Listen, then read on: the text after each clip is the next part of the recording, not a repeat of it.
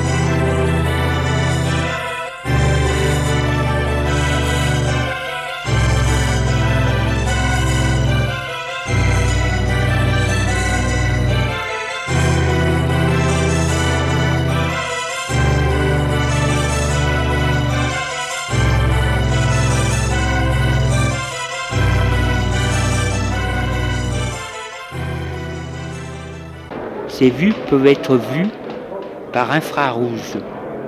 En plus de l'écran de contrôle, elles ont un ordinateur pour marquer toutes les informations qu'elles reçoivent. Toutes ces informations sont contrôlées par un grand ordinateur qui les regroupe et ensuite les divise en secteurs d'intervention. Chaque quartier à ses services intervention, pompiers, police, ambulance et services spécial. L'ordinateur central envoie les informations aux services concernés. L'homme qui vient d'entrer reste devant la porte d'entrée. Un homme mince, grand, cheveux châtains, habillé d'un costume noir, le voit. Il va vers lui. Vous êtes... L'homme lui donne sa carte. Il la lit et dit « Ah, Philippe, vous êtes pour le secteur spécial. Ici, c'est le danger. Venez avec moi. » Et ils sortent tous deux de la pièce.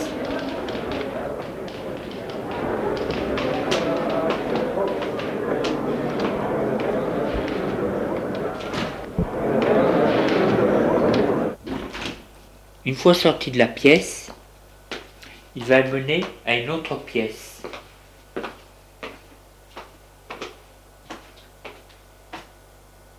L'homme met à côté de l'écran sa carte. Sa porte s'ouvre.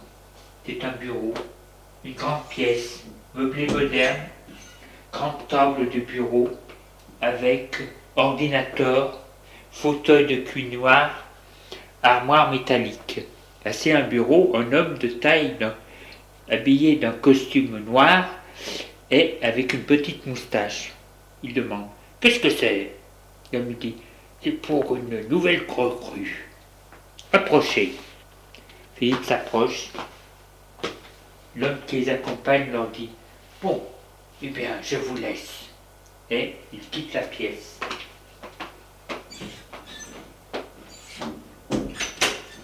L'homme qui est à son bureau demande « Votre carte, s'il vous plaît. » Philippe la lui tend. L'homme la met sur son écran.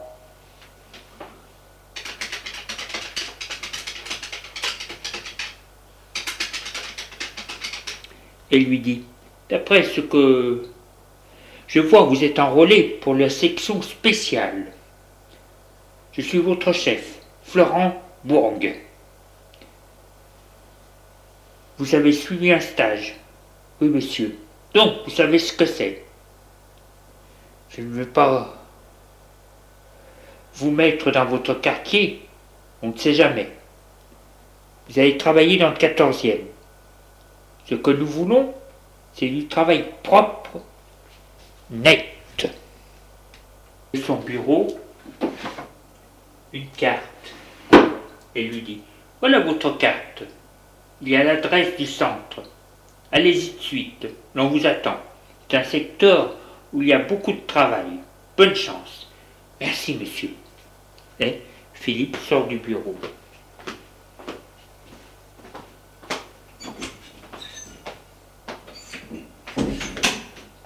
Et du centre.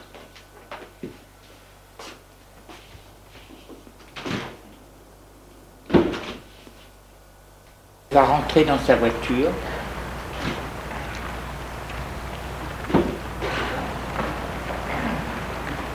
En marche.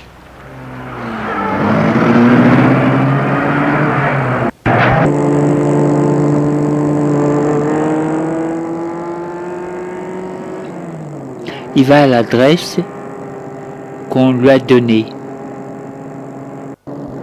L'adresse est sur sa carte.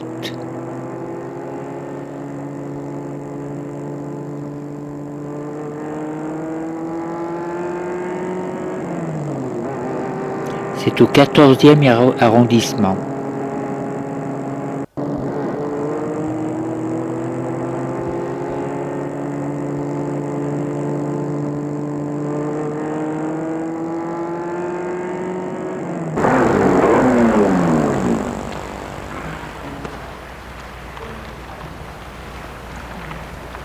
Il a arrêté sa voiture devant le centre qui se trouve dans un immeuble en face du lycée Henri IV.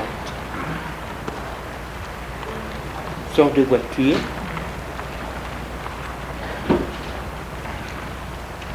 le centre se trouve au rez-de-chaussée d'un immeuble des années 50 cossu. Il est marqué en haut sur la porte avec des lettres en relief, Centre social et d'hygiène de la ville de Paris, secteur spécial. Il va vers la porte, monte sa carte sur un écran, la porte s'ouvre.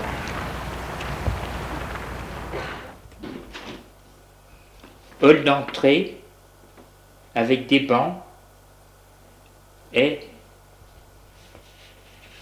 se trouvent des hommes en costume noir. Il va vers un homme. Se trouve à une banque. Vous désirez, monsieur? Il lui donne sa carte. L'homme la prend, la met sur son écran. La lui rend et lui dit « Premier étage, première porte à droite. » Et il prend les escaliers qui se trouvent à gauche.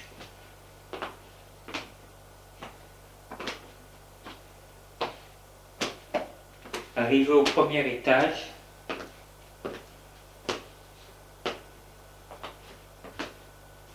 frappe à la première porte à droite. Entrez. Il entre.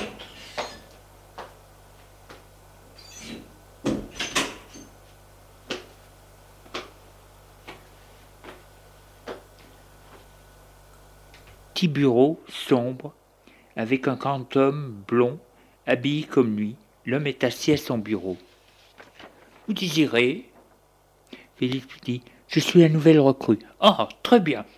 Ça fait des mois que l'on attend du renfort. Nous sommes débordés. Il en vient de partout. Vous savez ce qui en est? Oui, monsieur. Très bien. Je reçois par ordinateur une information. Je vous la donne et vous allez nettoyer le secteur. C'est très simple. Vous êtes par équipe de 6 hommes. Avec le chauffeur. Plus, il y a l'équipe de ramassage qui vient lorsque vous avez prévenu que c'était fini. Comme cela, la ville reste nette. Nous ne devons en aucun cas laisser quoi que ce soit sur la chaussée. Bien. Je vais vous mener à votre équipe. Pas de questions? Non, monsieur. Bien. Il se lève. Du bureau. Philippe le suit. descendre les escaliers pour aller au rez-de-chaussée. Là, il ouvre une porte. Se trouvent 6 hommes, avec des casiers vestiaires, une table. Dessus, il y a des ordinateurs. Les hommes sont habillés en combinaison noire. L'homme leur dit, je vous présente Philippe. Philippe, voici vos camarades. Un chauffeur, un caméraman, un secrétaire information, celui qui reçoit les informations du siège et qui vous donne, et qui vous les donne, et deux, dont vous, agent de propreté. Je vous laisse. Et l'homme les laisse.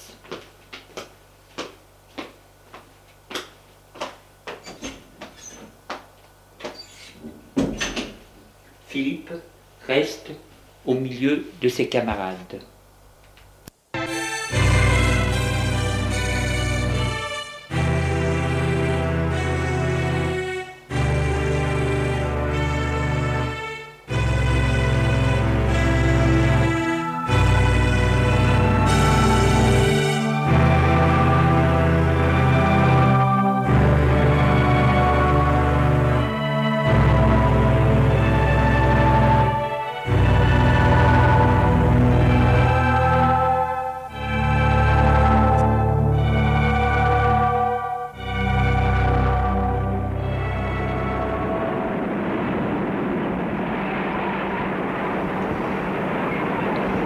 Une demi-heure plus tard, Philippe est dans une camionnette noire.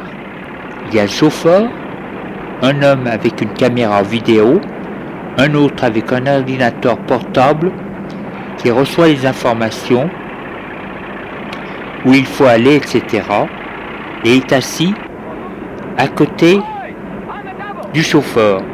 Il y a une autre personne qui est comme lui.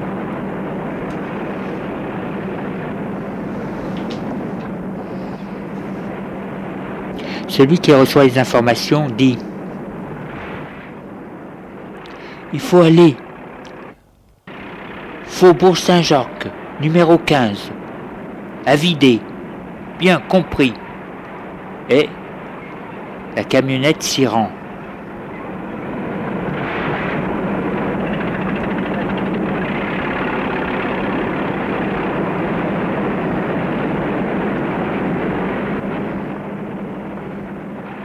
La camionnette arrive, boulevard Saint-Jacques. Assis contre un mur se trouvent 3 clodos, des SDF sales, ordinaires.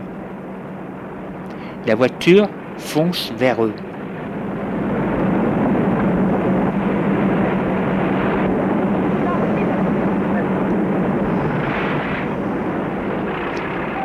Et va s'arrêter en face d'eux.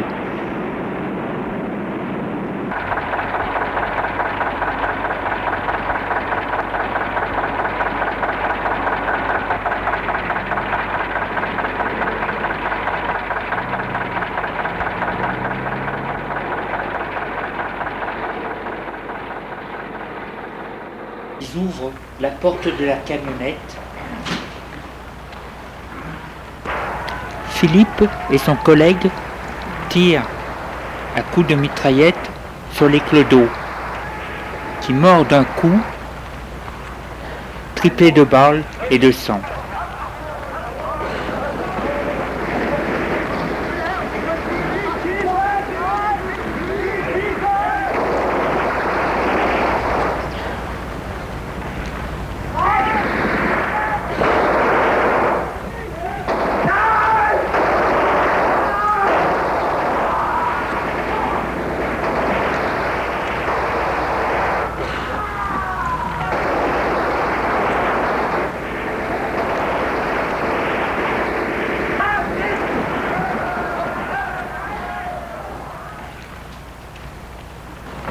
Ferme la camionnette.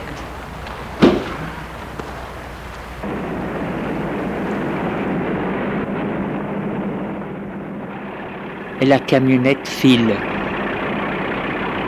Le secrétaire marque sur son ordinateur « Opération terminée. Nettoyée au numéro 15. »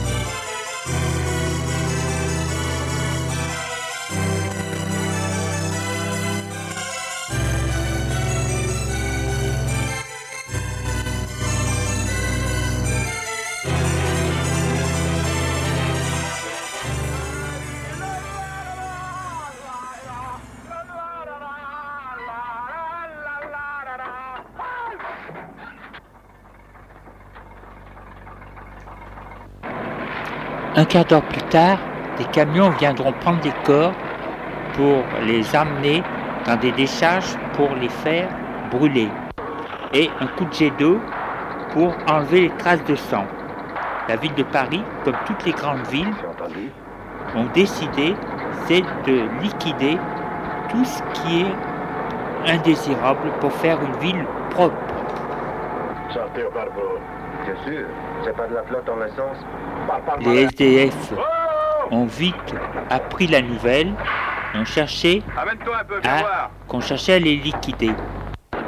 Certains ont quitté les villes pour se cacher dans les campagnes, d'autres se cachent dans les villes. Il y en a qui vont dans des immeubles en attente de démolition, d'autres dans des églises désaffectées, dans le métro, pas sur les quais, mais dans les passages du métro, où il y a des renforcements, là, ils y dorment. D'autres vont dans les égouts.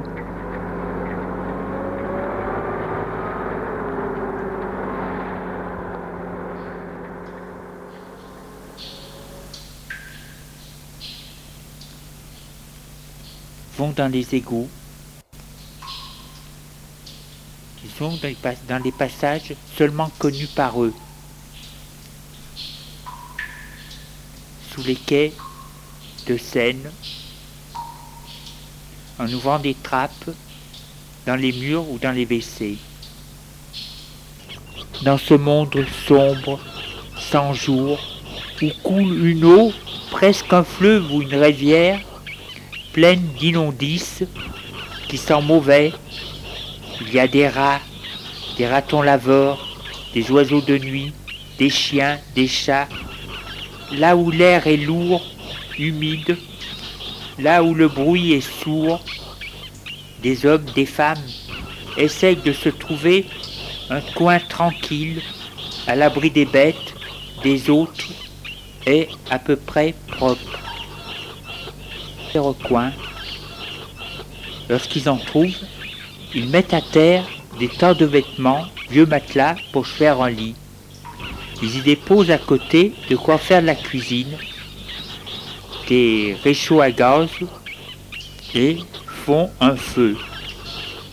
La journée, de temps en temps, ils sortent de leur tanière, sans être vus, et sillonnent la ville en cherchant à manger dans les poubelles des restaurants et remplissent leurs bidons de plastique d'eau. Ils le font vite, en cachette, car ils ne savent pas s'ils ont vu des équipes de la mairie de liquidation. Certains n'osent pas sortir des égouts et préfèrent chasser les rats et toute bête qui s'y trouve. Ils les chassent à coups de pierre, les attaquent à la main et font des pièges.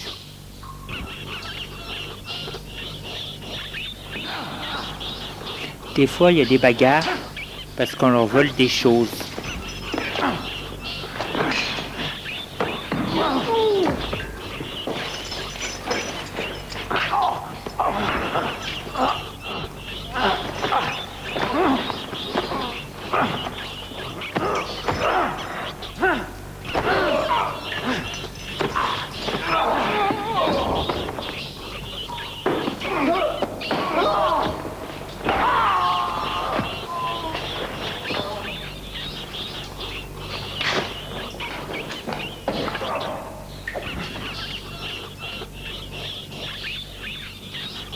qui ne sortent jamais.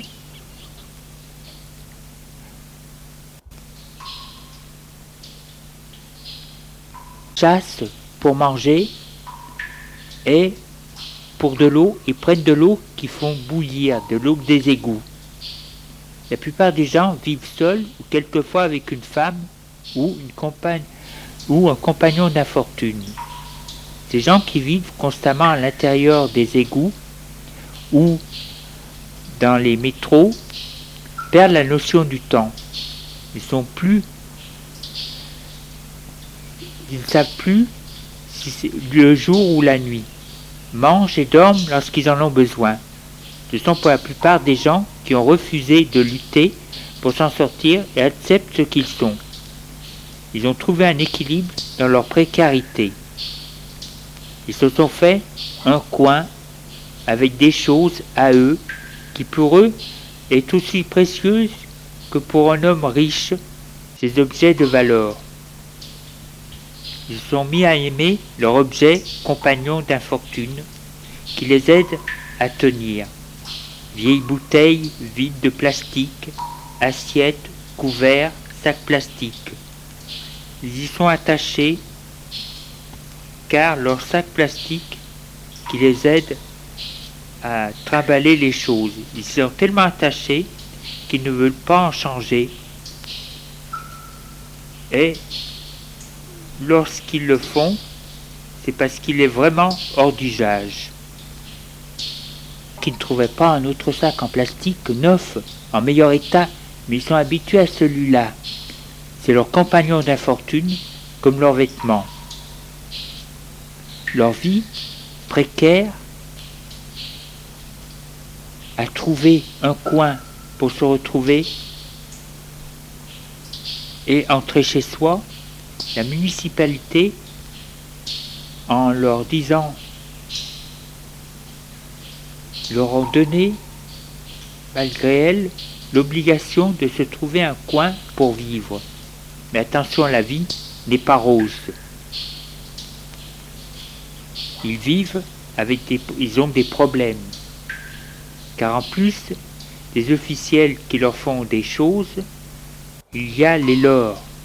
Ils doivent aussi se protéger des autres SDF qui veulent les voler, leur prendre leur place parce qu'elle est mieux que la leur, les tuer pour les dévaliser jusqu'au bout. Il faut qu'ils se cachent, qu'ils taisent leurs affaires, qu'ils cachent leurs affaires, etc.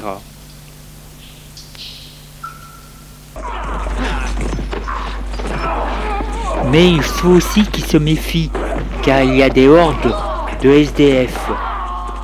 Ils vont dévaliser et tuer la nuit les autres SDF. À coups de barres de fer, de poings. Ils vont dans les égouts, les métros, etc. Ils se ruent sur le pauvre SDF qui dort et le tue à coups de gourdin. Et ensuite, prennent tout ce qu'il a et pour cacher leur forfait, mettent le feu où il était.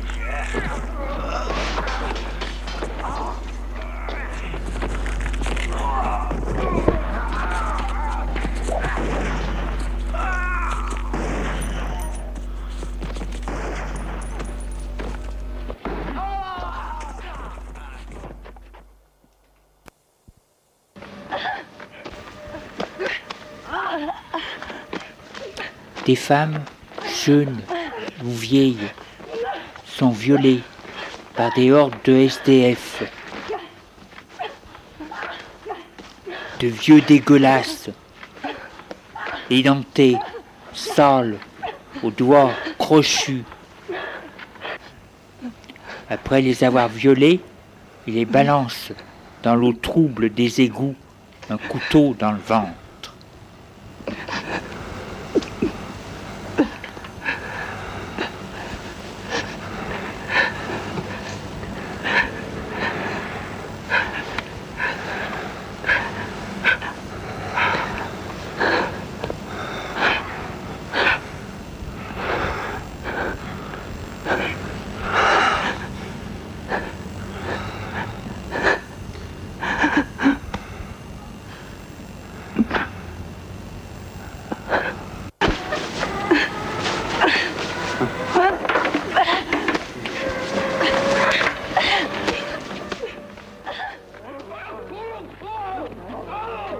Lorsque le SDF dort, il peut être attaqué par des rats, dévoré par des chiens, déchiqueté par des chats, des oiseaux.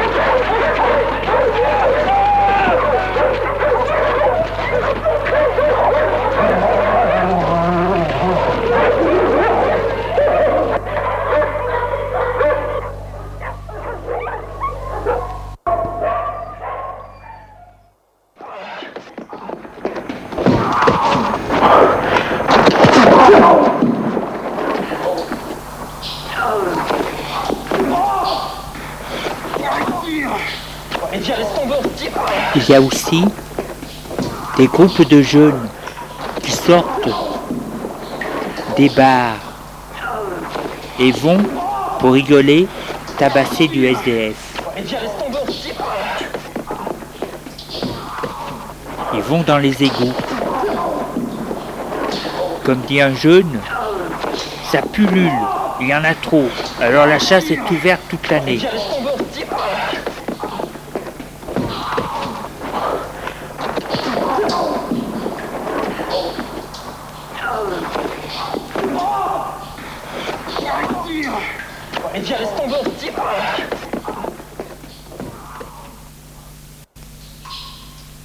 Non, ce n'est pas drôle d'être SDF, mais malgré tout, il vaut mieux se cacher dans les égouts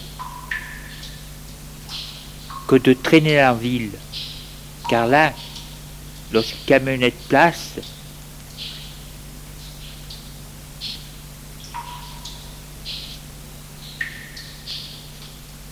parce que s'ils sortent des égouts,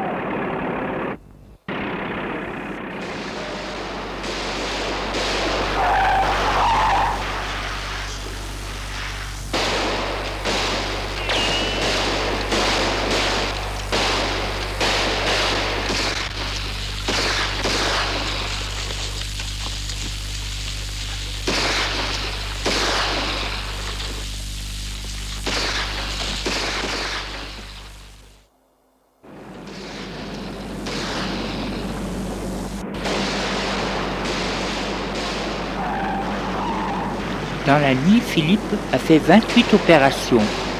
Ça a été pénible parce que pendant toute la nuit, il a fallu mitrailler, et la mitraillette n'est pas un petit fusil, ça, c'est très lourd.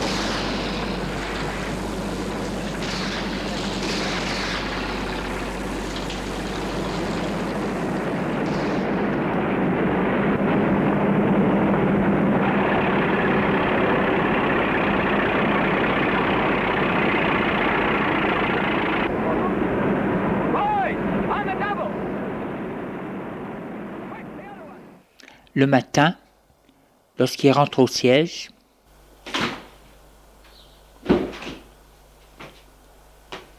il va se déshabiller.